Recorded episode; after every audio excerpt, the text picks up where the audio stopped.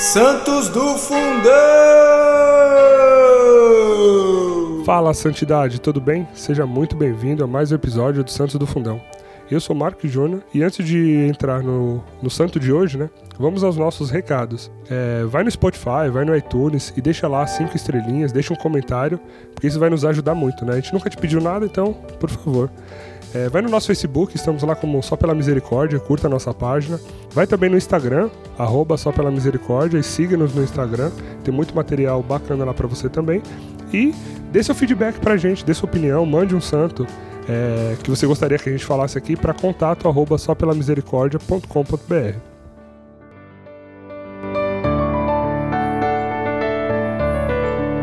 Para o episódio de hoje, nós estamos aqui com Fernanda, Tati Boni, Cris Dias, com participação especial da Maria Júlia. Maria Júlia. Então hoje, se você ouvir aí algum chorinho e tal, não se preocupe, tá? Hoje nós vamos falar de família e trouxemos toda a família aqui para poder participar, entendeu?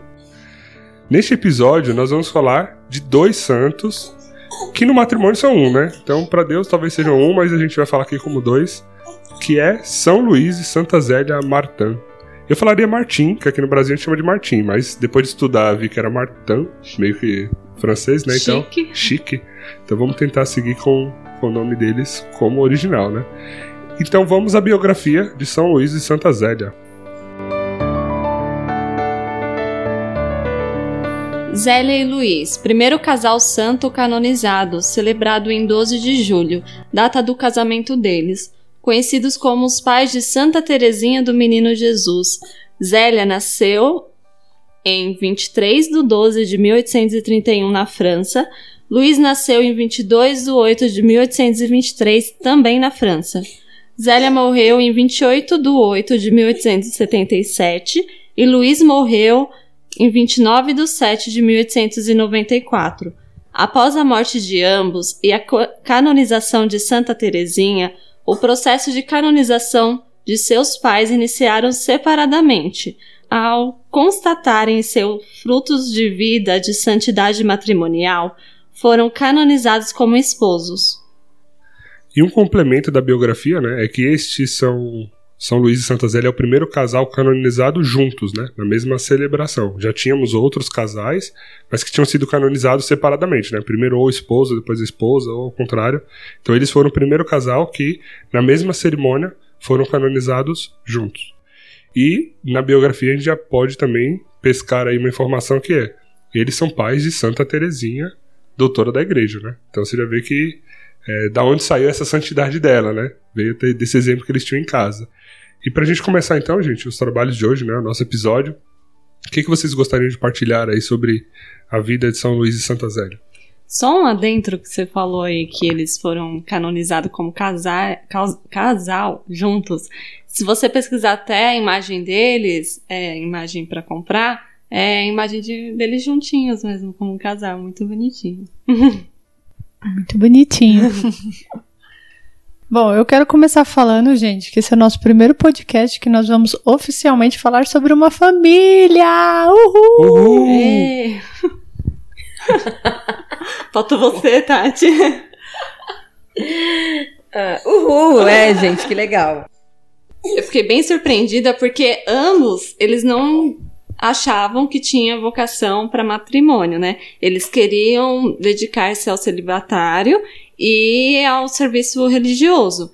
Então, ambos tentaram.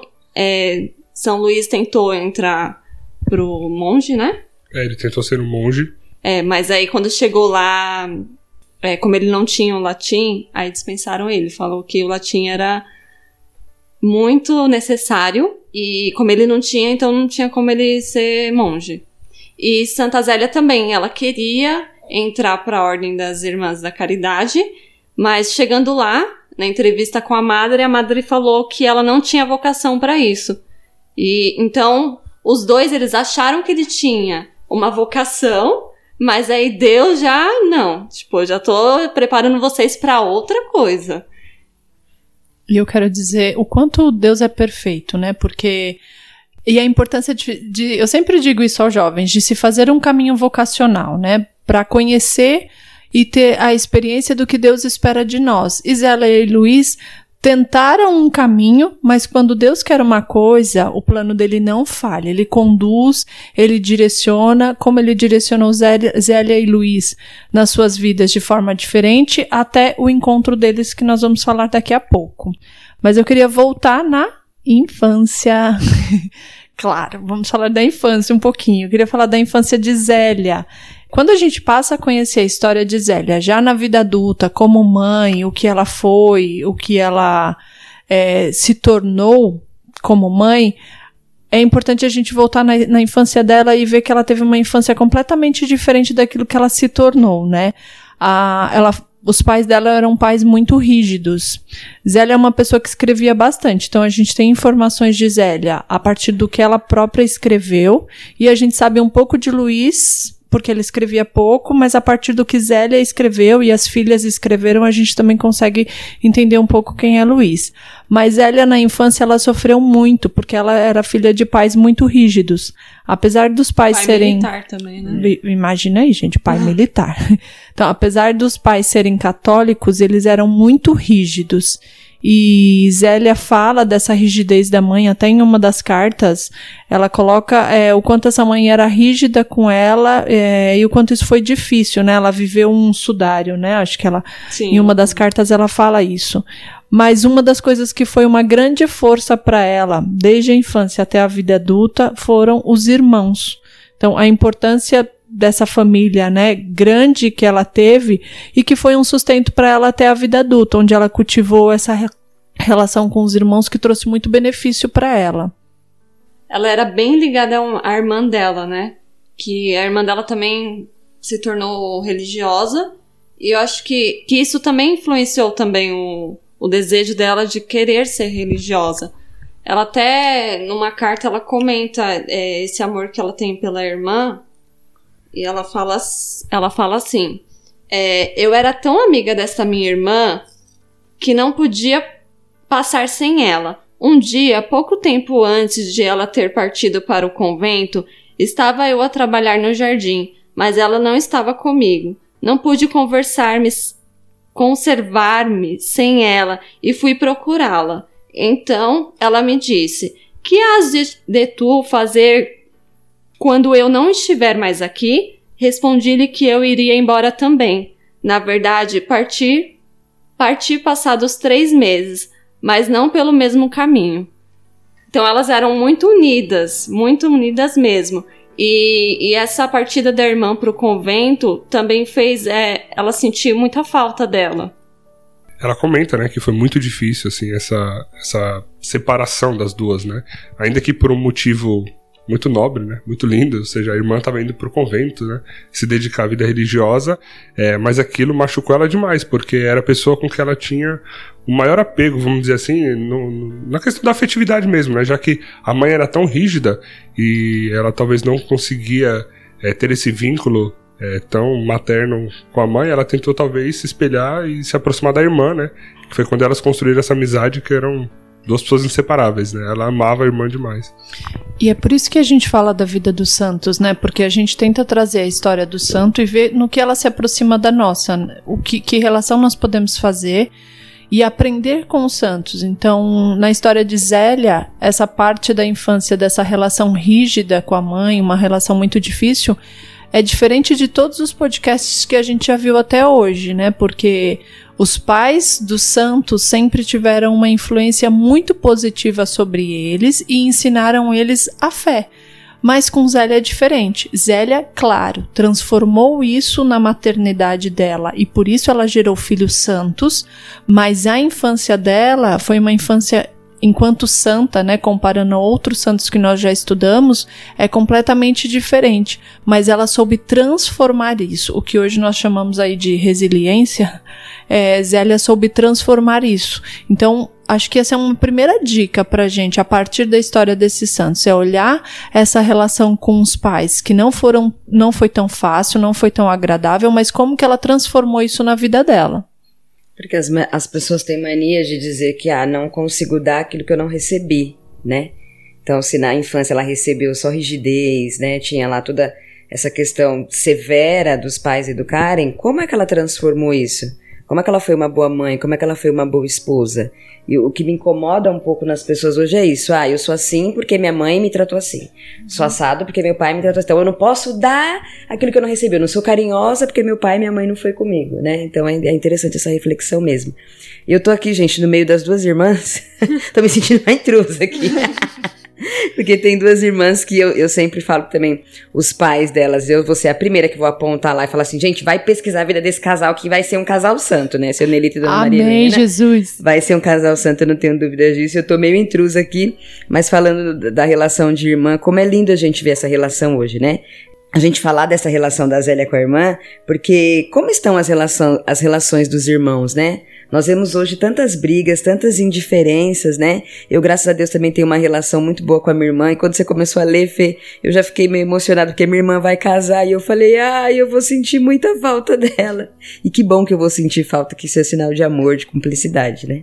E aí eu já quero dizer para você que está ouvindo esse podcast que esse programa de hoje possa chegar até o seu coração e de forma especial tocar particularmente nessas relações familiares, né? Se Deus já está nos direcionando a falar de irmãos, pensa aí nos teus irmãos, naquele que Deus confiou a você, e não porque você escolheu, mas porque verdadeiramente faz parte aí do seu laço sanguíneo, e nós cremos que o Espírito Santo pode transformar seu coração a partir disso que nós estamos falando hoje.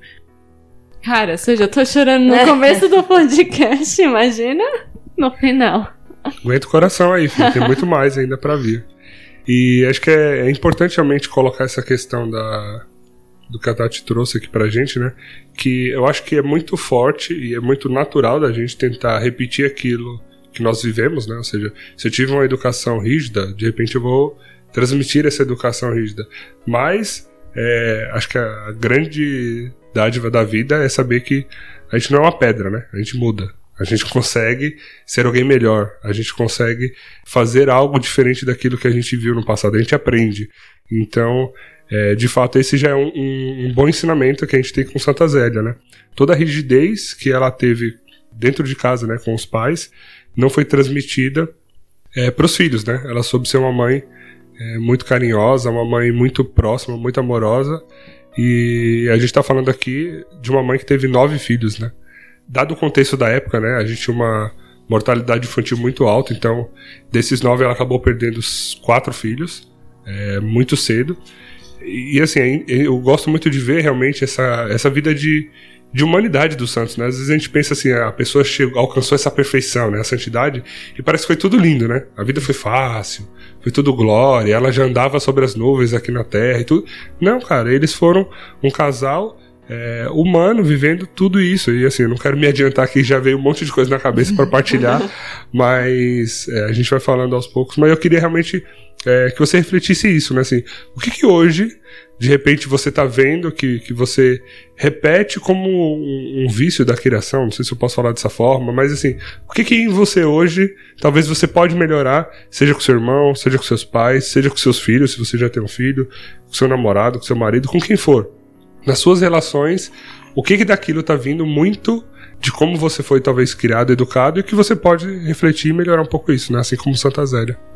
Essa parte de vocação me toca muito. Eu preciso ainda falar sobre isso porque que alegria é viver a vocação plena, né? Se nós acertarmos, se nós ouvirmos a voz interior de Deus dentro de nós, Zélia era uma pessoa que ouvia claramente a voz de Deus dentro dela, então se nós acertarmos, ouvirmos essa voz de Deus dentro de nós, o quão nós seremos felizes e plenos na nossa vocação. No livro Na História de uma Alma de Santa Teresinha, ela fala que ela não teria tido a existência se os pais dela tivessem seguido outra vocação.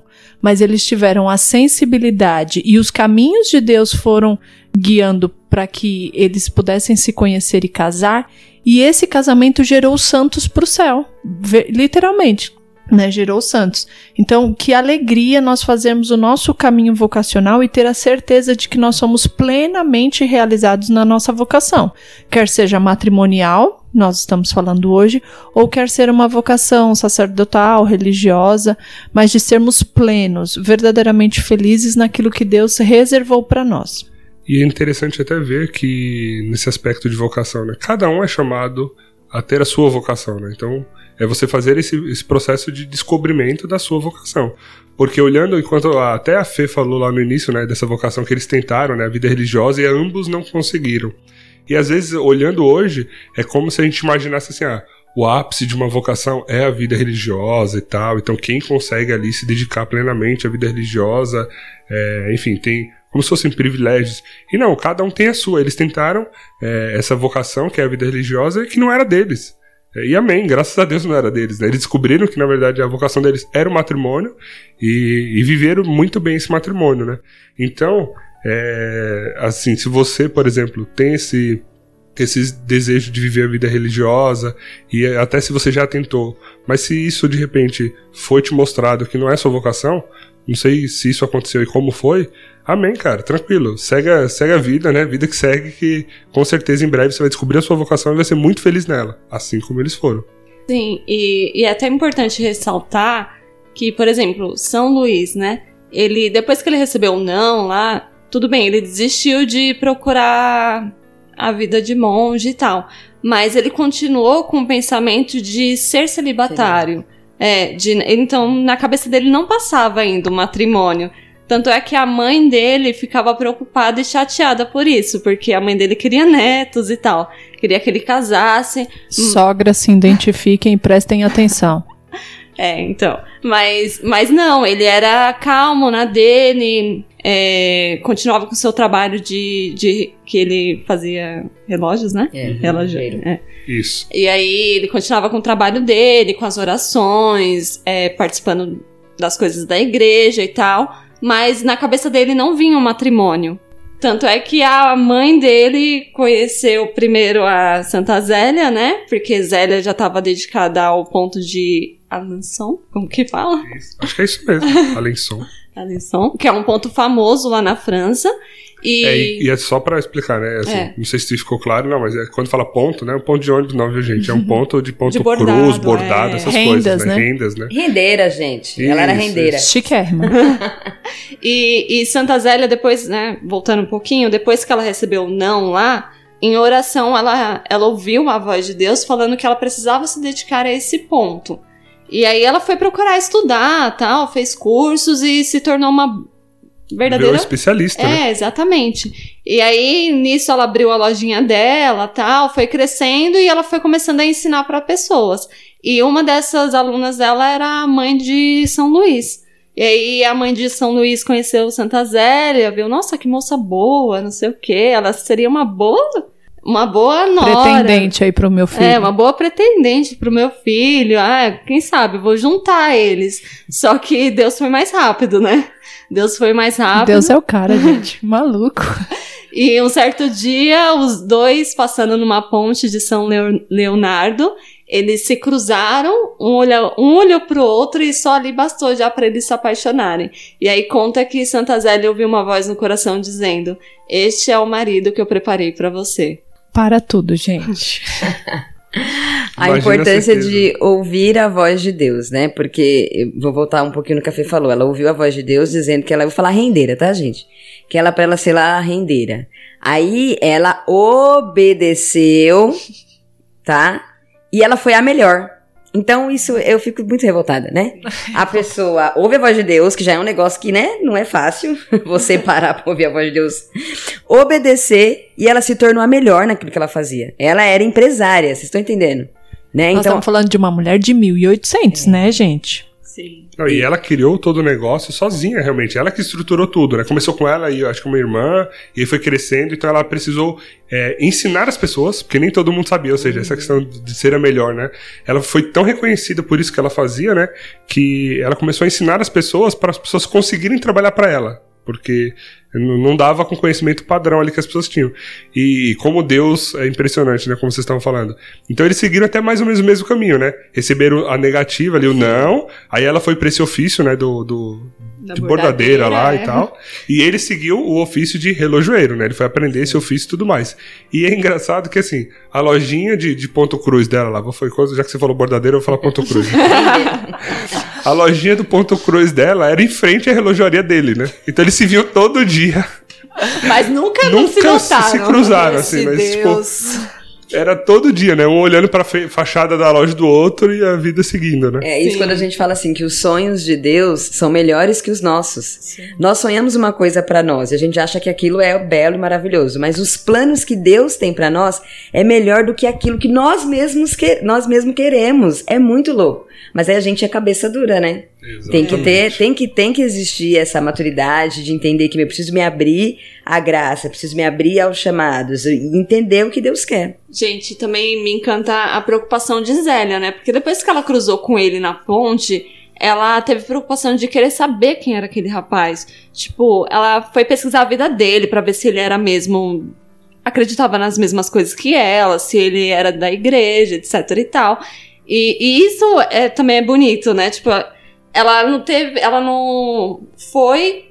Ela Só deu por o primeiro passo, É. né, gente? Muito bem dado É. o passo. Você vê que é Exatamente. uma pessoa muito à frente do seu tempo, né? Se tornou empresária lá em 1800 e pouquinho, é, deu esse primeiro passo, isso É. sem Google, hein? Não Sem tinha Google, Google pra é. pesquisar nada, não, cara. Não tinha Facebook pra você entrar lá e ver o que o cara tá postando. Stalkear, não tinha como stalkear ninguém, não. Exatamente. Só que ela também tinha uma carta na manga, né?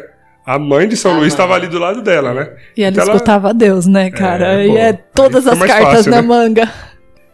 E esse namoro deles, né, não durou, tipo, anos e tal. Não, quando tem que ser, é rápido. E demorou três meses. Depois de três meses, eles já estavam casados.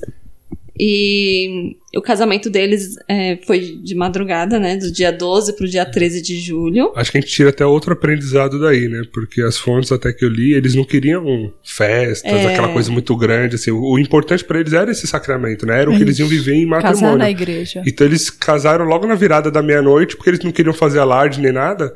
Então, assim, uma festinha simples. Então, se você quiser fazer aquele casamento de 200 mil reais, não precisa, gente. O sacramento, O sacramento vale mais é do mais que importante. toda festa, né? E aí, antes de entrar na, na história deles mesmo, assim, de família, é, eu fico pensando o quanto aquilo que nós somos ao longo da nossa história nos forma pro que somos hoje, entendeu? Meio filosófico assim, mas vamos lá. Então, é, Luiz era relojoeiro, né, que chama? Isso. E o quanto esse ofício dele é, ressaltava as qualidades dele, porque ele era um homem metódico, é, fechado, não no sentido de fechado para o mundo, mas ele vivia como um Mais monge reservado, reservado, isso, essa é a palavra. né? Então, silencioso, recolhido, até porque para esse ofício que ele exercia, né, imagina, não pode ser uma pessoa completamente despirocada, né, porque o relógio precisa de, de exatidão, precisa ali de um, de um domínio. E Luiz era esse homem de muita oração, de, rese- de reserva, era alguém que gostava de pescar. Então, pescar também é uma atividade que remete é, um pouco o perfil de quem gosta, né? Não é qualquer pessoa que gosta de pescar. E, e Zélia é, tinha essa habilidade, né? De, de ensinar as pessoas, de administrar aquele espaço onde ela pôde empreender e o quanto essas qualidades eles levam para a família, porque a partir do momento que eles se tornam família e depois quando, quando vêm os filhos, é, essa habilidade dos dois fica muito claro ali no cotidiano, no dia a dia dessa família. Aproveitando é, que você falou aí, Cris, de, de filhos, assim, né? Em uma de suas cartas, até porque hoje a gente conhece realmente muito do que Santa Zélia é através das cartas dela, né? Em uma de suas cartas ela falou um pouco dessa questão dos filhos, né? De como os filhos foram chegando. E ela disse assim: Quando tivemos nossas crianças, as nossas ideias mudaram um pouco. Nós vivíamos só para eles. Eles eram toda a nossa felicidade, e nós nunca a encontrávamos em qualquer coisa exceto neles. Em suma, nada era muito difícil e o mundo não era mais um fardo para nós. Para mim, nossos filhos foram uma grande alegria e eu queria ter um monte deles, a fim de criá-los para o céu. Arrepiante. Sim. Mas eu acho que antes disso a gente precisa ressaltar que eles passaram por 10 meses casados, mas vivendo o Isso. celibato. Fala aí que você também foi É. Porque eles. Eles. Como... Eles achavam que não era possível ser santo sem viver o celibato, gente. Sim. Aí eles começaram a, a- São Luís, né? Ele era muito estudioso, ele começou a fazer pesquisas e tal, e usou como referência o matrimônio de Nossa Senhora com Jos- São José. E porque eles nunca tiveram relação sexual, então eles falaram: é possível então viver esse casamento sem relação sexual, então vamos fazer isso. E então eles viveram 10 meses de, dessa forma, vivendo juntos como irmãos. E Aí, um certo dia, um confessor falou. Só um detalhezinho Deus, antes de você entrar nisso. Eles viviam como irmãos, mas já devia ser uma convivência muito gostosa, né? Porque Zélia teve toda essa história anterior de relação com o irmão, então já devia ser uma convivência muito prazerosa. Mas eles, eles haviam se casado e eles precisavam viver o casamento de uma forma mais consumada. E aí, esse padre falou exatamente isso mesmo: que a missão do casamento era gerar frutos, gerar uhum. filhos para o céu. E que eles precisavam concretizar isso. E aí foi a partir desse, do que o padre disse, que aí eles então tiveram como meta é, ter, filhos ter filhos para o céu. E quanto mais, melhor. Meta de vida, gente. Tiveram nove filhos, né? Como o Marx colocou, é, quatro vieram a falecer e aí permaneceram só cinco meninas. Mas é interessante pensar em metas, né? A gente tem vivido um tempo onde nós temos falado muito de meta, de propósitos de vida. E um dos propósitos de vida, claro, não sei, talvez o único propósito deles, era criar filhos para o céu. E isso bastava.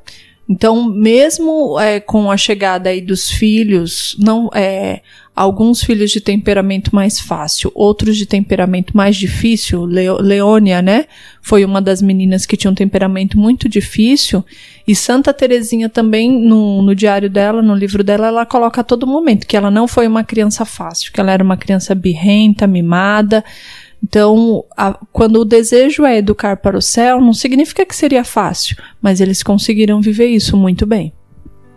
E quando a gente fala né, dessa meta de educar para o céu, eles alcançaram isso com muito louvor, né? Porque eles conseguiram é, levar para o céu os nove filhos, né? É, esses quatro que ainda faleceram é, muito muito jovens, né? Ainda é, muito crianças, assim, bebês. É, teve a pequena Helena, né? Que ela acho que é, morreu com 5 anos de idade. Acho que é, o sofrimento acho que foi até maior, né? Eu tava lendo sobre esse momento. Porque, claro, assim, a gente nunca consegue comparar. E, e eu acho que falei falei besteira, porque é, como você pode né, comparar a perda de um filho? Então, eles tinham perdido três, três filhos, muito bebês, e Helena, ela, ela morreu com 5 anos, ela estava doente, e ela já estava sendo medicada tudo mais. E aí no relato que eu, que eu vi, ela até falava, né? Então ela já interagia com os pais, já tinha aquela criança, né? Como toda criança de hoje, com 5 anos, correndo, brincando muito ativa. E ela falava: Eu vou ficar boa, né, mamãe? Quando eu terminar o xarope, eu vou ficar boa, né? Eu vou ficar boa. E ela veio a falecer nos braços da mãe após dizer isso, né? Então, e, a, e até Santa Zélia relata, né, como foi a dor dessa perda, assim, que foi uma coisa que machucou muito ela. Então eles tiveram esses quatro filhos que, já batizados, subiram para o céu. E as outras cinco meninas, dando spoiler aqui, as cinco foram para a vida religiosa, né? Pra você ver. Então quatro entraram no Carmelo e uma entrou na, nas Visitandinas, né? Que era um outro é, convento que tinha lá na França. Que é a Leônia, né? Que é a Leônia, né? Que inclusive você vê, ela já tinha uma personalidade ela um pouco diferente, né? mesmo que as outras. Você acha que ela ia para seguir as irmãs? Não ia, né? Ela tem a personalidade dela, foi para outra, né? Eu queria voltar um pouquinho na morte aí dos filhos. É, então, para você também que está ouvindo esse podcast, que você já sofreu com a perda de algum filho em qualquer idade da vida, pode ter sido um aborto, pode ter sido criança, pode ter sido adulto, não importa, né? Acho que quem perdeu um filho sabe o quanto isso é significativo e o quanto isso é, é uma marca que fica para a vida toda. Santa Zélia, ela nunca esqueceu desses filhos, né? Ela inclusive falava que rezava por eles, pedia ajuda deles no céu para ajudar a educar os filhos dela aqui na terra. Então, acho que essa é mais uma, uma dica aí, né, da história da, desses santos que nós podemos trazer para nossa vida no dia a dia. Eu acho interessante também que a cada nascimento de, dos filhos dela, ela consagrava a Deus e falava: Deus, se não for para esse meu filho ir para o céu, então já pode levar ele agora. E, e disso, né, dessa confiança dela, tipo, eu só quero que ele viva se ele for para o céu. Se não, é melhor você levar agora e uma coisa também, ela sempre batizava eles de, é, no mesmo dia ou no máximo no dia seguinte, porque ela sabia a importância do batismo, que precisava ser filho de Deus, porque se caso morresse, ia direto, né, pro céu. Inclusive, ela repetiu isso até numa, numa ocasião em que a Leônia estava muito doente, né? E ela pediu a cura para Deus, né? Então, rezou ali para Deus pedindo a cura, desde que ela fosse é, santa. Ou seja, assim, se for para ela ser santa, que o Senhor a cure. Se não, pode levar ela para o céu, que tá tudo ok, sabe? Tipo, e ela re realmente confiava tanto nisso, né? Que era uma coisa que realmente estava muito é, forte no coração dela. Ou seja, se não for para santidade, se não for para eles chegarem ao céu, que o Senhor possa levá-los. Tipo, já tá na hora, né? Digamos assim. E olha o poder da oração de uma mãe. É o que a gente sempre fala, a Tati fala muito isso, mas o poder da oração de uma mãe, porque Santa Zélia fez essa oração e hoje a Leone é uma da. Ela está em processo de canonização. Em processo de beatificação, né? né? De, de beatificação. E é, fora Santa Terezinha, é a única da família, né? Exato. Então, aquela que tinha o gênio mais difícil, a quem Zélia se dedicava mais para rezar em rezar por ela, está em processo de beatificação. Então, o poder da oração de uma mãe é isso, é ter a certeza de criar o filho para o céu. Mãe, reza por mim, eu tenho jeito ainda. Obrigada. e aí, reforçando essa questão, né, que vocês falaram que as cinco meninas vira, é, viraram religiosas, e não foi à toa, né, porque no lar os pais já ensinavam a oração, a devoção à Virgem Maria, o amor aos pobres e o amor pela igreja. Então, desde pequenininho, isso já ia sendo semeado no lar. E, tipo, é óbvio que ia dar bons ia frutos, bons né? frutos, né? Então, o caminho é esse, gente, ó. Se a gente quiser saber qual é o caminho, vamos seguir aí o exemplo de Zélia e Luiz. Gente, tem muitas cartas de Zélia, muitas. Tem um trecho que ela fala assim, é eu tenho, eu por mim tenho verdadeira paixão por filhos, nasci para tê-los. Que engraçado, né? Porque ela achava que era que tinha nascido para ser religiosa, mas não, depois ela descobriu a verdadeira vocação, de Algo novo, que né? Poderia Ressaltando. fazer muito mais feliz do que aquilo que ela imaginava, que é o que a Tati comentou. Senhor, eu amo o meu filho. O único que eu tenho por enquanto. Mas eu tô entendendo que seus planos são melhores. Tá, já entendi, ficou bem claro para mim. E esse exemplo, né, que as crianças tinham dentro de casa, ficou, acho que tão forte, né, tão marcado na vida e na história deles, é que Santa Teresinha até colocou, né, no, nos seus livros também, na, nas cartas dela, que ela tinha pais mais dignos do céu do que da terra, né? Então ela já via e reconhecia a santidade deles aqui na terra. Então, realmente, esse exemplo que a gente pode ser dentro de casa para nossos filhos, eu acho que é muito forte. E exemplo de verdade, viu, gente? Não é, é fazer algo, digamos, para as crianças entenderem que tem que seguir um caminho. Se de repente aquilo não for verdade, uma hora ou outra você vai escorregar e não, não vai ficar bom, né? Então, vamos ser exemplo de verdade, vamos fazer é, com que nossos filhos também cheguem no céu.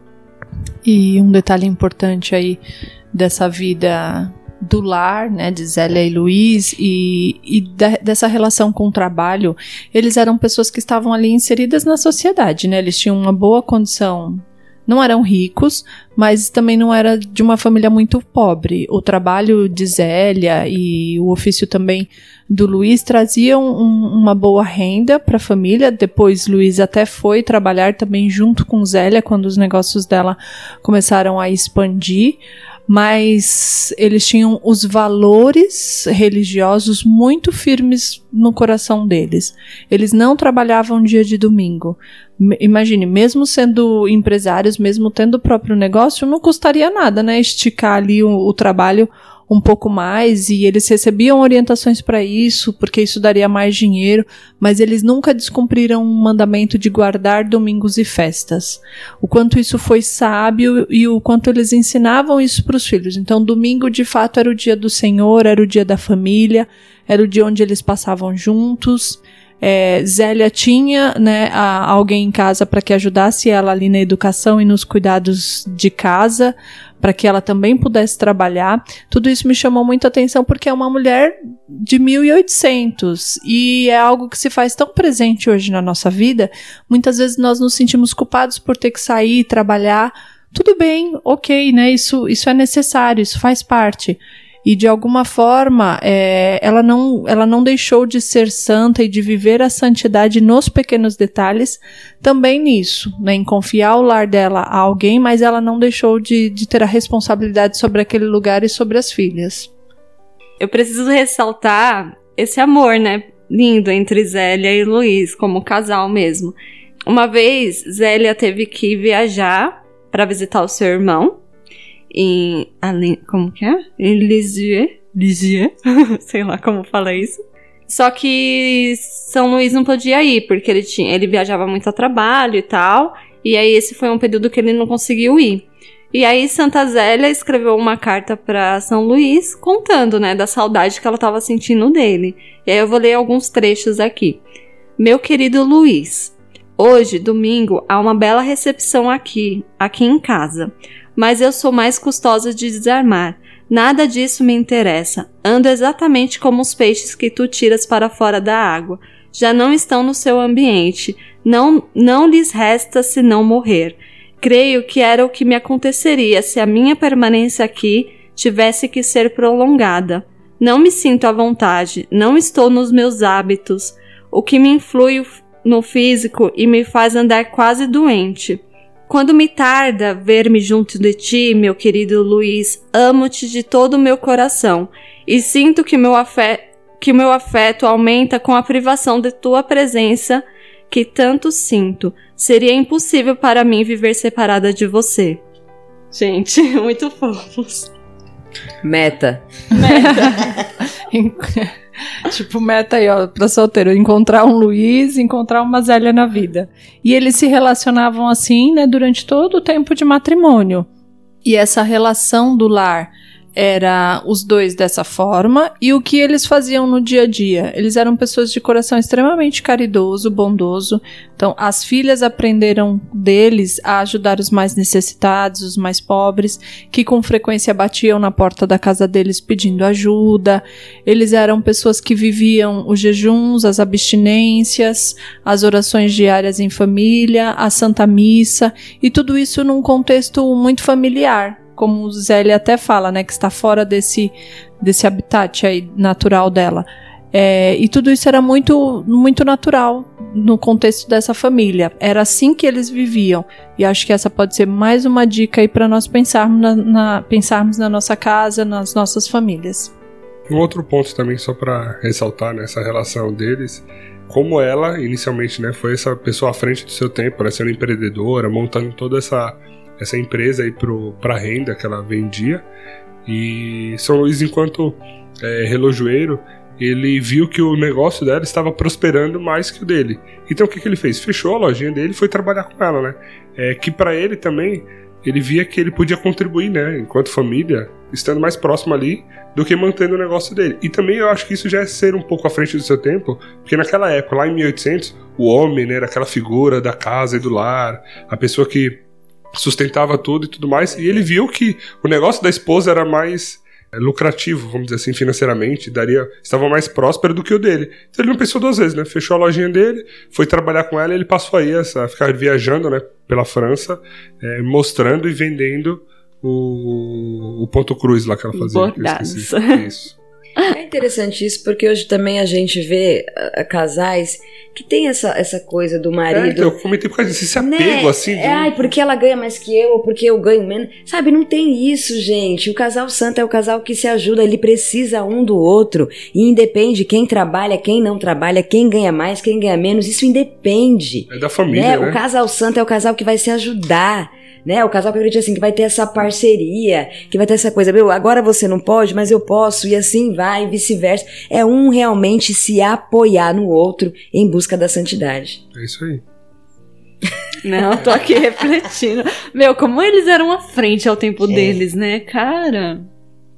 mais uma reflexão pra gente, porque todos os santos que a gente tem falado eram pessoas à frente do seu tempo, né? uhum. né? Por isso que foram santos, porque viveram de forma plena, absoluta, obediente à vocação, aquilo que Deus tinha como plano de vida para eles. E quando a gente fala à frente, né? Não é uma coisa negativa, tipo, ah, vocês são caretas, tipo. Pelo contrário. Não. Era à frente nas coisas que deveriam ser à frente mesmo. Eu só queria ressaltar um pequeno detalhe sobre o parto, né? Porque o parto de Zélia, ela que teve vários filhos, né? Nove, e no parto de Santa Terezinha, em uma das cartas ela coloca assim: sofri só meia hora. O que antes senti não é de se levar em conta.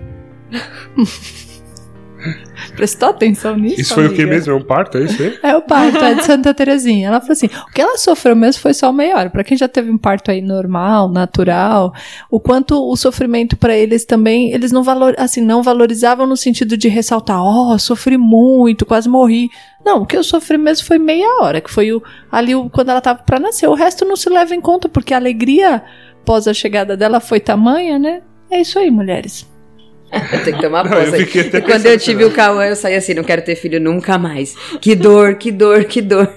Aí uma vez eu ouvi de uma colega assim, ah, eu sempre escutei que quando uma mulher tem um parto normal, é, Nossa Senhora passa ali por ela, passa a mão na cabeça dela e faz ela esquecer todo aquele sofrimento, né? Aí eu falava assim, ó, eu ainda não esqueci não, mas eu tenho fé que eu vou esquecer. Pra buscar ter mais filhos mesmo, né? Muitas mulheres ficam traumatizadas com alguns partos, né? E a gente aproveita esse podcast também para pedir essa graça a Deus, que essas mulheres que tiveram aí, que têm traumas, né, em relação aos seus partos, que Nossa Senhora realmente possa passar à frente e curar vocês desses traumas, porque o que Deus quer de nós, que criemos filhos para o céu. E que Santa Zélia possa interceder por você. Amém, igreja. Amém. Olhando ainda pra questão da, da- de Santa Zélia, assim, né? Das cartas que ela deixou, realmente, gente. Gente, até para explicar uma coisa também, né? A gente, por enquanto, tem falado muito dela, até porque ela escreveu assim, milhões de cartas. é. E São Luís já era mais reservado, era uma pessoa mais calma. Respondi as cartas dela. Exato. Então, é, tanto é que hoje a gente conhece muito de São Luís pelas cartas de Santa Terezinha, né? Pelo que ela deixou escrito sobre o pai, É. até porque ela vivia muito mais com ele, né? É, e a É gente que Santa Zélia pouco, morreu né? quando ela tinha quatro anos. Quatro anos. Então né? já podemos até falar sobre isso, né? Isso é, mas uma coisa que eu queria até trazer também, né? É que às vezes a gente tem, dentro da igreja, né? As nossas, é, nossos compromissos, nossas mortificações, jejuns, orações e o que for. E às vezes a gente pensa que não, tudo isso é lindo, é fácil, né? E para a vida do santo, a coisa é simples. E Santa Zélia deixou escrito em uma de suas cartas sobre o jejum. Ela estava falando sobre o jejum, né? Ela trouxe assim, ó. Eu sofro tanto com o jejum e com a abstinência, no entanto, não é uma mortificação muito pesada, mas eu estou tão, tão cansada de como meu estômago se sente, e especialmente tão covarde, que eu gostaria de não fazê-lo por completo, se eu ouvisse a minha natureza. Então, você vê, né? é, O jejum, que muitas vezes a gente fala aqui no dia a dia, assim, ah, vamos fazer um jejum numa intenção e tudo mais, para ela era algo muito difícil. Mas o mais interessante é ver que ela colocou aqui, né? É, eu gostaria de não fazê-lo. Ou seja, se ela gostaria, é porque ela fez, né? Então, é, então ela falou, gostaria de não fazê-lo por completo se eu ouvisse a minha natureza. Então, se eu deixasse meu corpo, né? Meu, enfim, meu corpo falar. é, e quantas vezes a gente não tem que ir além, né? Ou seja, as nossas, é, o nosso corpo pede, a- enfim, o cenário é propício para você não cumprir aquele compromisso lá de oração que você colocou, de jejum, de, sei lá, às vezes você tá rezando por um irmão, de uma novena, o que for, é, e às vezes você vai ter que lutar contra essa sua natureza, né? Então eu achei é, isso muito interessante, porque pensa assim, uma pessoa tinha teve nove filhos, né, ao, longo da vida, sendo que cinco desses chegaram à vida adulta, estão criando os filhos como empresária, na correria do dia a dia e se mantendo firme ali nas suas obrigações também do jejum, da oração e tudo mais, mesmo quando isso ia contra a natureza dela. E mais uma prova de que ela ouvia a Deus, né? Porque ela coloca aí, eu não ouvi a minha natureza. Da mesma, e ela ouvia Deus nas grandes coisas e nas pequenas coisas. Nas grandes coisas, tipo, ó, esse é o cara que é o seu marido, que eu reservei pra você, mas nas pequenas coisas faça esse jejum, essa mortificação. Então ela ouvia nas grandes e nas pequenas coisas. E eu acho que agora a gente pode entrar então é, um pouco aí de Depois como de uma hora de programa. depois de uma hora, né? Como foi que Santa Zélia, então, Que ela partiu é, primeiro, veio né? a falecer, né? Ela partiu primeiro, depois São Luís. É, quem quer comentar um pouquinho pra gente de como foi esse momento? Antes mesmo do nascimento de Santa Terezinha, Zélia já manifestava a doença dela, né? Que ela morreu de câncer na mama. E quando Santa Terezinha nasceu, Zélia não conseguiu amamentar. Porque não, não produzia leite e tal. E Santa Terezinha teve que ser amamentada por uma ama de leite. e aí depois disso foi se agravando os sintomas e tal. E mas as filhas dela falou: "Mãe, vamos na gruta de Nossa Senhora de Lourdes" porque os doentes iam até lá para mergulhar nas águas e tal e receber a cura. Então elas acreditavam que se a mãe dela fosse lá, ela também ia receber essa cura. Mas aí eles foram, fizeram uma longa viagem de peregrinação e tal. E em uma das cartas de Zélia a Paulina, ela fala assim: é impossível que a Santíssima Virgem não se deixe comover. Se ela visse sua carta, Paulina, enche-me de confiança não, o céu nunca ouviu nem ouvirá orações mais fervoro fervorosas, nem fé mais viva. E depois, tenho a minha irmã no céu e há de, inter e há de interessar-se por mim. Tenho também os meus quatro anjinhos que hão de pedir. Todos eles estarão conosco em Lourdes. E aí, eles foram, fizeram essa peregrinação e tal, mas acabou que, né, esse não era o plano de Deus mesmo. É, ela teria que partir antes de Luiz. E com quatro anos de idade de Santa Terezinha, é, Santa Zélia faleceu é, devido ao câncer de mama. E aí pra gente ver que os santos também nem sempre conseguem aquilo que eles pedem, né? É, ela não foi curada. Em vida, né? É. Porque quando eles estão no céu já eles podem tudo por nós. Boa, Cris. Ela não foi curada, mas ela resignou-se à vontade de Deus, né? Mesmo que não correspondesse às suas orações. E numa carta ela diz: é, A mãe de Deus não me curou em Lourdes. O que se pode fazer? Meu tempo é um fim e Deus me quer descansar em outro lugar que não seja na terra. Né? Então, sempre ela obedecendo e entendendo os desígnios e as vontades de Deus para a vida dela. Sim, esse não foi o motivo que deixou ela triste, desanimada, descrente, né? É, muitas pessoas às vezes pedem e não recebem, e isso é um motivo de delas se afastarem de Deus e não acreditarem mais. E não, isso não aconteceu com Santa Zélia. Até porque Deus sabe de todas as coisas, né? Então às vezes a gente pede aquilo que a gente tá pedindo não é o melhor pra gente, né? Muitas vezes a gente pede algo que vai nos levar para um caminho que não é o plano de Deus pra gente. Então como Santa Zélia já tinha cumprido muito bem a missão dela aqui na Terra, chegou o momento dela descansar. Então ela partiu para o céu, né? E São Luís então ficou com cinco meninas para ele Criar. cuidar e tomar conta, né? Imagina então ele sozinho com cinco, cinco mulheres dentro de casa, adolescentes, crianças, adultas ali para educar. E qual foi a primeira coisa que ele fez? Foi buscar ajuda, né, gente? Por favor, cinco mulheres dentro de uma casa, só ele coitado ali para cuidar. Então ele, ele se mudou, foi né? Foi sábio. Foi sábio, foi sábio. Ele se mudou pra Lisieux, é, pra casa do seu cunhado, né? Que era o irmão de Santa Zélia, para que eles pudessem ajudar ali na criação das meninas. E a partir daí, acho que começou a, a ter acho que uma presença realmente né, mais forte, já que Zélia é, tomava tanto ali é, cuidado assim, do lar e das crianças e tudo mais, até porque ele viajava muito a negócio, né? Quando ele se viu é, sozinho ali com as meninas, e ele foi para lá, para casa do, do, seu cunhado, e ele já foi para se dedicar puramente a cuidar delas, né? O negócio ele já tinha deixado ali de lado, enfim, a empresa estava sendo tocada lá por outras pessoas, e ele foi ali viver exclusivamente para as meninas, né? E como foi a, a, partir de então, então essa relação dele com as meninas, é, as meninas já começando, né, a ir para o convento, e, e ele até em algumas cartas, as poucas que ele escreveu, né, que, que não foram Zélia ou Santa Teresinha escrevendo sobre ele, ele relatava um pouco dessa dor, né, que era uma partida, né, ele, ele foi vendo, ó, uma a uma, entrando no convento e, e se despedindo dele, né. A primeira perda dele foi a de Zélia, né? Então ele já teve essa primeira perda e depois ele veio nessa sequência das filhas indo para o convento claro que ele entendia aquilo como uma vontade de Deus e ele próprio iria acompanhava as meninas né, a cada entrada no convento, mas o quanto aquilo mexia com ele porque ele estava perdendo a convivência, aquele, aquela experiência do lar que deveria ser tão gostosa, né? E Lisieux também era perto do Carmelo, né? Da onde as filhas dele depois foram ficar.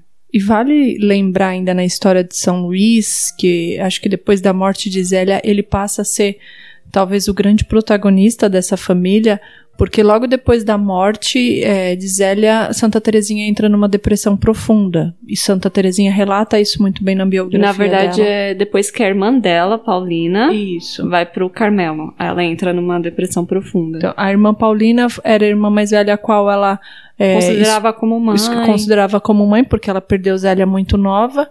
E aí depois então que Paulina vai pro Carmelo, Santa Terezinha entra nessa depressão profunda e a relação de Santa Terezinha com São Luís era uma relação muito bonita, Sim. linda, né? Ele É. chamava ela de minha rainha, rainhazinha e ela chamava ele de meu rei. Meu rei. Então, uma relação extremamente gostosa. E Luiz dedicava esse tempo com a filha. Ele, é, por isso que Santa Terezinha fala tanto de rosas, de flores.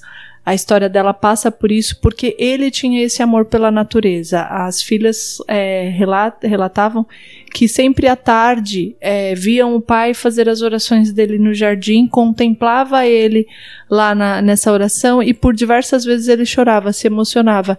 Então era alguém também muito emotivo, né? Que tinha esses sentimentos muito aflorados e isso é bom. E Santa Terezinha, ela até ressalta, né? Que se você quiser ver um santo rezando, basta olhar pro meu pai. Ela fala isso, né? Nesse momento de oração dele na natureza, que ele rezava e se emocionava, ela falava: se você quiser ver um santo rezando, basta olhar pro meu pai. E ele ensinou para elas essa questão realmente, né, de, de poder é, contemplar a criação, né? Que ele estava no jardim orando e fazendo as orações dele, e isso motivava elas a agradecer a Deus por tudo aquilo que Deus tinha criado, né? Então, se ela estava ali usufruindo de uma casa, de um lado, enfim, da- das flores, de um dia bonito, que isso tudo era é, para honra e glória de Deus, que foi quem criou tudo isso, né? Eu tenho que falar. Eu preciso voltar nessa frase aqui da Fernanda. Porque é- é de emocionar isso. Isso é família, gente. Nós vamos fa- fazendo um programa especial assim sobre família. De uma forma completa, todos ali dentro daquele lar buscavam a santidade, cada um a seu modo, mas buscavam a santidade.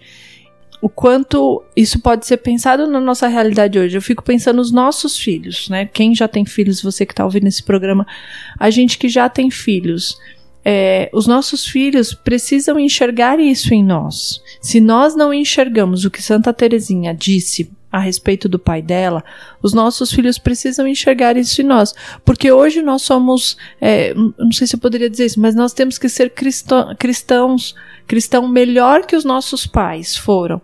Assim como Zélia teve pais muito severos e ela soube transformar isso, e Luiz também, com toda a experiência de vida dele, levou isso para o lar, nós precisamos ser cristão melhor dentro da nossa casa e levar isso para os nossos filhos. Já pensou um dia nossos filhos falarem isso a nosso respeito? Acho que nós estaremos cumprindo bem o nosso papel. E mais ainda eu fico pensando, nós que estamos aqui hoje, adultos, né, jovens, adultos, ouvindo esse programa, é, nós podemos falar isso dos nossos pais. Essa frase, claro, me remete ao meu lar, à minha casa, à minha convivência com meu pai e com a minha mãe, porque são são essas pessoas de oração e eu devo hoje a minha fé aos meus pais, né? Isso até me emociona, claro. Porque com o passar dos anos, meus pais permanecem, seguem e eles são hoje essa pessoa de oração.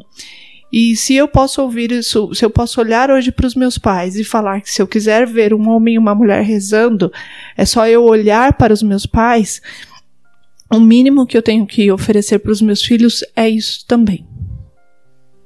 Gente, fica tranquilo que até o final do programa tá todo mundo chorando, tá? Bom, eu isso já é chorei verdade. por todo mundo já. E Cris, É, agora foi, foi pra mim, aí tocou direto, eu não vou chorar, não. Eu vou deixar pra Cris e pra Fê aqui, mas realmente a gente fica pensando, né? Uma vez eu ouvi também numa uma pregação a moça dizer assim: a maior herança que eu tenho para deixar para os meus filhos é a palavra de Deus. Né? O que, que nós temos pensado em deixar como herança Ne- nesse século XXI, nesse mundo de hoje? Nós nos preocupamos em juntar dinheiro, e eu não estou dizendo que isso não é bom, gente, é óbvio que é bom, mas fazer uma poupança, um investimento, pensar na faculdade, com tantos anos ele vai ter o carro e a casa. Nós estamos muito focados nos que nós vamos deixar de material para os nossos filhos, de bens materiais, de como nós, que escola nós vamos pagar, a melhor educação. Mas eu agora parei para pensar, né, como mãe, o que eu tenho deixado pro, pro Cauã, que é meu filho? que ele tem de referência de mim como mulher, como serva, como cristã. Quando ele olha para mim, o que ele me, o que ele vê quando ele olha para mim, né? E essa herança nós precisamos pensar mesmo, que nós queremos deixar. Quando Zélia fala aqui na questão de criar filhos para o céu, isso toca profundamente o meu coração, porque isso tem que ser um desejo muito grande do nosso coração. E sem hipocrisia, nós ainda talvez não tenhamos esse desejo. Quando um filho vira para nós e diz, eu quero ser padre, a gente se desespera. Não criei você para isso. Quantas vezes nós ouvimos isso, né, na nossa juventude? Quando uma filha quer se consagrar, não, porque você tem que ser doutora, você tem que ser enfermeira, você tem que fazer, né? Então a gente, nós não temos, né, não tô falando todo mundo, mas na nossa grande maioria, nós temos essa dificuldade de criar os filhos para o céu, porque nós ainda somos egoístas e queremos filhos para nós. Quando o filho está doente, a gente, né, ai, eu quero a cura, eu quero a cura, eu quero a cura. Quem tem a ousadia de dizer, eu quero a cura se for para ele ou para ela ir para o céu? Nós não temos essa ousadia. Nos falta ainda esse desejo do céu, tanto para nós quanto para os nossos. Nos falta o desejo de querer sermos santos. E nos falta mais ainda é, o entendimento de que podemos ser santos. Cada um na sua individualidade, cada um na sua rotina, cada um na sua profissão, dentro da família, né, no, no celibato, no, no convento, cada um dentro da sua realidade. É possível ser santo. E enquanto a Cris falava, me veio muito forte essa questão realmente que você colocou, Tati, que quantas vezes é, um pai impede do filho ou da filha seguir o seu chamado, né? Seguir a sua vocação. Como é triste você ver que, assim, de repente um jovem, ele fala assim, ah, eu não, eu não entrei no seminário porque meu pai ou minha mãe não deixou, né? É porque eles querem netos ou não sei o que. Isso é egoísmo da sua parte. Desculpa te falar, mas se você tá fazendo isso com seu filho com a sua filha, você tá sendo muito egoísta. Então deixa ele seguir o caminho dele, né? A vocação dele, porque... E realmente, assim, a gente tá cercado, né, de uma, de uma mentalidade muito materialista, que tudo... Até no, no trabalho há pouco tempo eu tinha comentado de uma brincadeira que o Pedro, meu filho, faz, né? Ele tem quatro anos e ele gosta muito de brincar de celebrar a missa. Então em casa ele tem o horário dele de celebrar a missa, que tem que falar, gente, ó, a missa começa daqui 10 minutos, ele se arruma do jeitinho dele lá e celebra a missa. E aí eu comentando com isso, sobre isso, né, no trabalho e tal, aí a primeira pergunta que me fizeram foi, mas você deixaria ele ser padre? Eu pensei, ué, por que não, né? Seria a maior alegria. Ué, Assim, é, a gente tem que entender que enquanto pais, a nossa alegria é ver o nosso filho feliz, né? Uhum. Então, assim, plenamente assim, realizado plenamente na vocação realizado. dele. Se esse é o chamado dele, por que, que eu vou impedir? Por que, que eu vou ser a pedra no caminho dele? Ele já vai ter tantas. Porque eu que sou pai não vou lá ajudar a tirar as pedras, eu vou deitar no meio do caminho para ele cair. Então, é, que a gente possa né, realmente se espelhar até eu já tô me emocionando também com o Pedrão aí. é... Gente! Para tudo! Milagre aconteceu! Esse programa hoje tá demais. Porque pro Marx lacrimejar. Não, gente, faz aqui uma live aqui, por favor. e até para aproveitar, já que, enfim, em lágrimas, né? Deixa eu me recuperar aqui para falar. Não, mas só para dar um rápido testemunho, né? Aproveitando a edição Luiz e Santa Zélia. É, o Pedro, ele na quinta-feira, ele tinha esboçado alguns sinais de, de estar com febre, né? Mas não foi nada demais. Mas na sexta-feira ele acordou com muita febre, assim, né? Então ele nem foi pra escola. E eu fui trabalhar e sempre conversando ali com a Dani, né? Por, por mensagem lá, ela me, me mandando lá, ó, a temperatura tá tanto, já dei remédio, eu não dei. Aí ele dormiu um pouco, mas depois acordou e a temperatura tava maior de novo. Então ele chegou a ter quase 40 de febre, 39 ponto alguma coisa. E a gente sabe que é normal, né? Os nossos filhos vão ter febre. Nós tivemos febre eles vão ter febre. É normal, faz parte da vida. Mas a gente não quer ver eles sofrer, né? Então, assim, que o ponto que você de fato percebe a febre da criança é quando ela deixa de brincar e ela simplesmente deita no sofá para querer assistir. É, a criança ela não é assim. Criança ela é ativa, ela brinca e tal. É, uma hora ou outra ela vai assistir, ela vai. Mas se ela eh, se encostou ali, ficou acolhidinha num canto, é porque realmente a febre bateu, né? E isso geralmente é quando passa dos 38,5 para cima, né? Porque até lá para eles não é nada, né? E aí a gente ficou naquela coisa, né? Toda hora, enfim, medicando, dentro dos horários certinho. E aí quando quando a gente enfim, fez a oração da noite com ele lá para pôr ele para dormir. E aí eu fui colocar ele no berço. É, e aí assim, eu pedi para Deus, né? Se fosse da vontade dele, já desse a benção ali para ele curar o Pedro. Era uma febre, gente. É, talvez é nada, tá? Mas para ele curar o Pedro. E eu aproveitei, assim, já que eu tinha feito esse pedido para Deus, para Jesus, e pedi a intercessão de Santa Zélia e São Luís. Eu falei, Se a gente vai, vai falar de família, então que eles possam também cuidar da minha família, né? Que vocês reforcem esse pedido no céu. Né?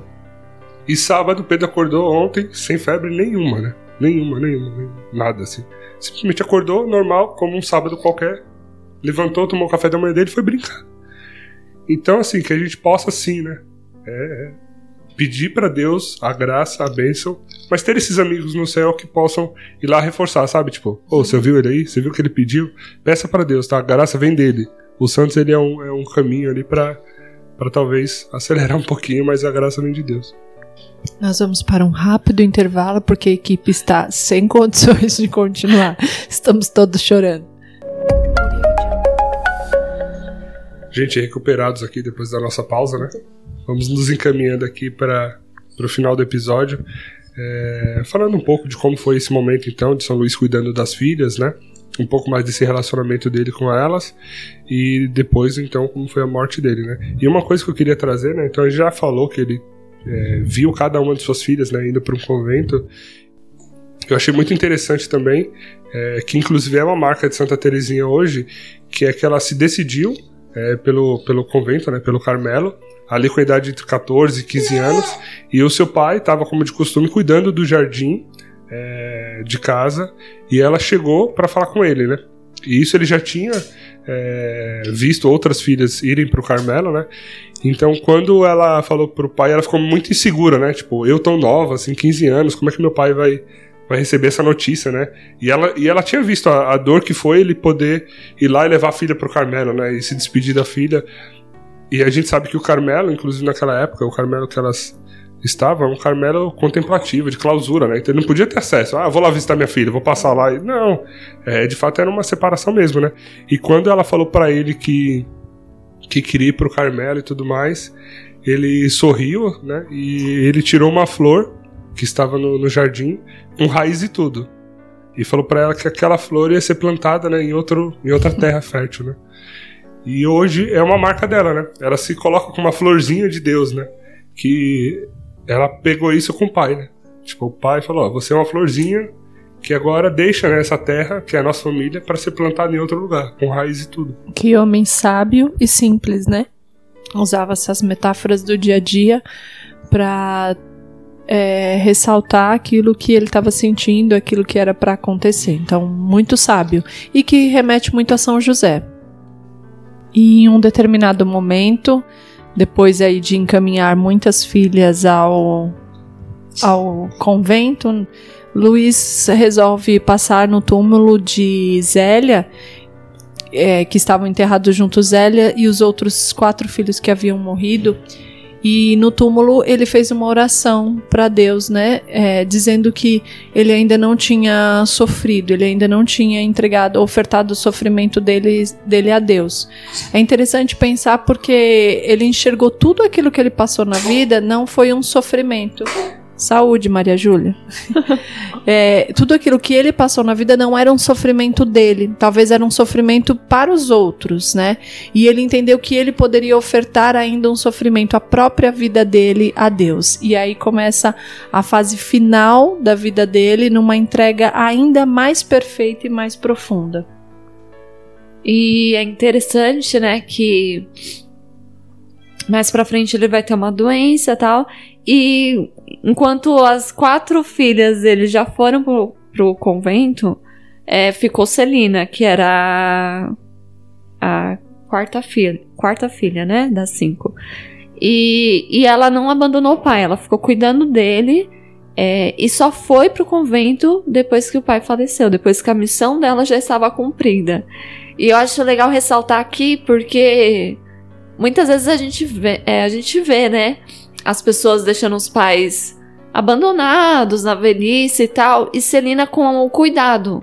Que mesmo já sabendo da vocação dela, né, mesmo já tendo esse chamado, ela entendeu que ela precisava esperar o cumprimento disso, né? É. Do mesmo jeito que o pai cuidou das filhas, a Celina teve a missão de depois cuidar do pai dela. Sim. E uma coisa que eu também, só para completar aquele testemunho da febre do Pedro, né? Hoje de manhã a gente acordou, até um pouco atrasado para gravar esse episódio na correria. É, e foi legal que a, a, primeira coisa que a Dani me falou foi que ela tinha feito o mesmo pedido para São Luís e Santa Zélia, né? Então, só reforça ainda mais essa questão do, do cuidado deles por nós também, né? É, e aí, falando um pouco dessa doença de São Luís, São Luís, né? Ele teve esclerose múltipla, né? Que é uma doença degenerativa, né? Então, é, você vê, ele foi sofrendo cada vez mais aos poucos, né? Era gradativo, assim. Então, a cada ano que ia se passando, a cada dia que ia se passando, a doença ia se agravando um pouco mais. E ele foi tendo vários estágios, assim, da doença, né? Então, teve um, um episódio, inclusive, é, que aquilo a, a, doença já meio que afetando também um pouco da sanidade dele, né? Porque acaba Afeta né? neurologicamente, né? né? É, então você, você tem alguns aspectos, né, de, de cognição assim que são afetados. Então ele teve um dia que ele acordou assim e, é, para ele a França estava sendo invadida, né? Porque foi um contexto muito de guerra naquela época também. Então aquela cidade que eles estavam, aquela cidade de Lisieux, estava sendo invadida é, pelas tropas e ele pegou uma arma e saiu correndo para defender as filhas dele, né? Porque falou: ninguém toca nas minhas filhas. Então ele foi para a rua com essa arma, esperando os soldados entrarem, porque ele sozinho ia enfrentar toda a tropa é, para defender as filhas, né? E aí foi quando eles viram que, que ele estava ficando um pouco perigoso, né? Porque ele estava com a arma na mão. Então eles optaram ali por levar São Luís para um sanatório, né? Para que ele fosse cuidado. E, e até tem alguns relatos também né, das irmãs ali que cuidavam, porque naquela época o sanatório não era um lugar que simplesmente depositavam pessoas ali, não. Tinha um cuidado de fato, né? É, tinha umas irmãs cuidando é, das pessoas que ali estavam internadas, e uma delas até colocou, né, que é, São Luís tinha sido, tinha sido chamado a fazer o apostolado dele ali, naquele sanatório, né? E ele tinha alguns meio que rompantes assim de lucidez, né? É, de vez em quando ele tinha uma lucidez e ele entendia muito bem. Às, às vezes que ele, ainda que ele não expressasse é, de maneira lúcida, mas ele entendia muito bem. E aí nesse momento ele falou para ela, falou assim: se é o que Deus quer, se Ele quer que eu sirva neste sanatório, eu vou servir e eu vou fazer meu apostolado aqui. Então, ali ele continuou vivendo essa santidade, né, que a gente já relatou aqui é, na família e tudo mais, ele continuou ali. Até que a doença se agravou mais ainda e ele ficou sem mobilidade, né, ele não conseguia mais andar tudo mais. E eles trouxeram ele para casa para cuidar dele em casa, até porque ele já não oferecia mais tanto risco, né? Ele não, não ia conseguir levantar da cama para fazer alguma coisa. E as filhas ficaram cuidando dele ali, é, Celina, principalmente, né? Que foi quem cuidou do pai é, até o último momento.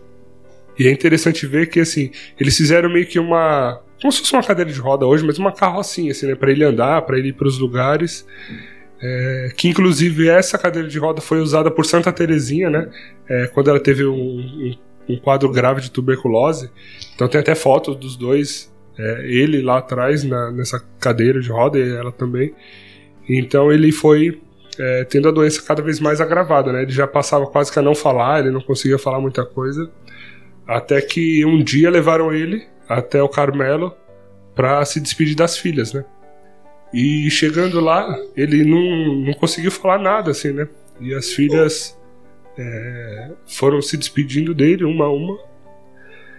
E até que elas falaram, né? Tipo, papai, nos vemos logo, né? Nos vemos em breve. Aí ele só apontou o dedo para cima, assim. tipo, lá no céu. Então é muito bonito ver isso. Então, filhos, criem seus pais também para o céu, né? É, nós ouvimos muito no programa de hoje é, que Luiz e Zélia criaram os filhos para o céu. E hoje nós temos uma juventude, né, abençoada, uma juventude ativa na igreja, né? Como é que você tem criado seus pais para o céu? Né? Leve também é, Deus para dentro da sua casa.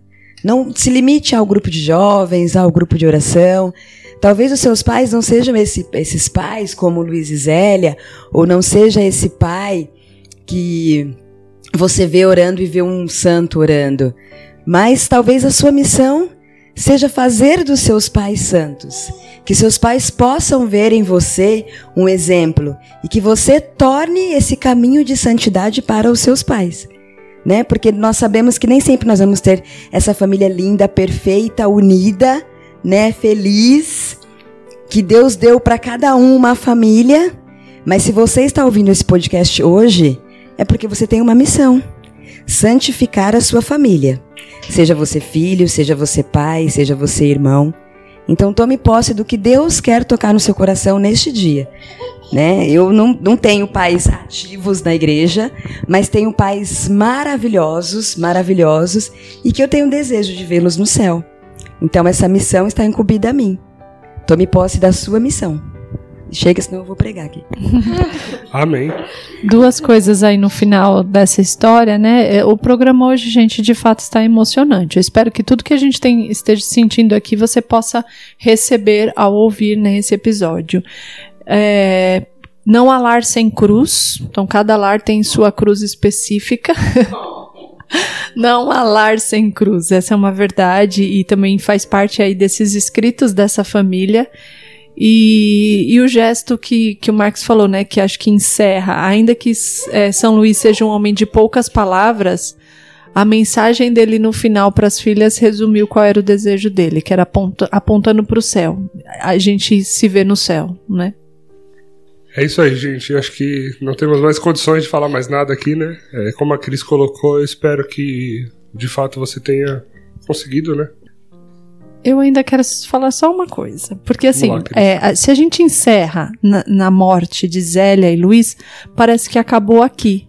Né? E aí é, é como se após a morte dos pais, essa relação com esses pais tivesse acabado para essas cinco filhas. E na verdade, não acho que foi até Santa Terezinha que fale, que fala, que bom que agora, né, meu pai descansou, meus pais agora descansaram. Agora nós vamos poder encontrá-los verdadeiramente no céu. Então nós vamos poder agora voltar a nos falar como antes, porque ela sabe que essa morada no céu não é algo distante, pelo contrário, mas que ela vai poder conversar sempre com o pai diariamente nas orações. Então, a morte e a subida para o céu é tão certa que faz com que eles permaneçam vivos ali no dia a dia na relação delas. Inclusive ela até colocou, né, que quando São Luís então veio a falecer, é que em uma das cartas dela ela coloca assim: graças a Deus, né, meu pai estava morto e, e se e tornou a viver. Isso. Porque ela via o sofrimento dele na doença, nos poucos é, contatos que ela tinha com ele, né, nessa vida de Carmelo.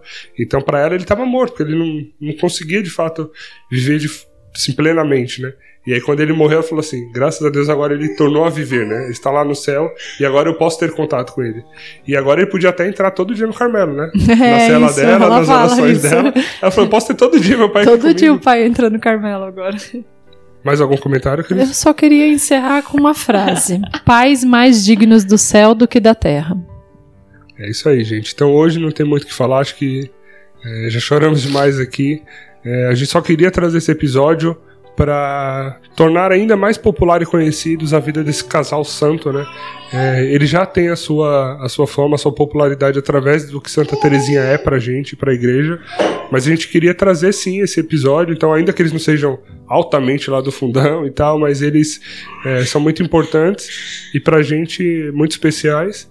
E a gente queria também que você conhecesse a história deles, se inspirasse um pouquinho na vida deles e ajudasse, né? Seja seus filhos, seja seus pais, assim como eles a irem para o céu. Amém?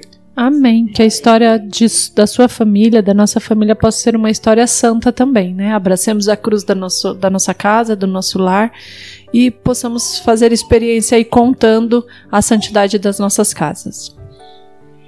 E eu espero um dia a gente poder gravar sobre Santa Terezinha. Uhul! Aí a gente vai continuar esse bate-papo de hoje. e para fechar, a vida de santidade é só pela misericórdia.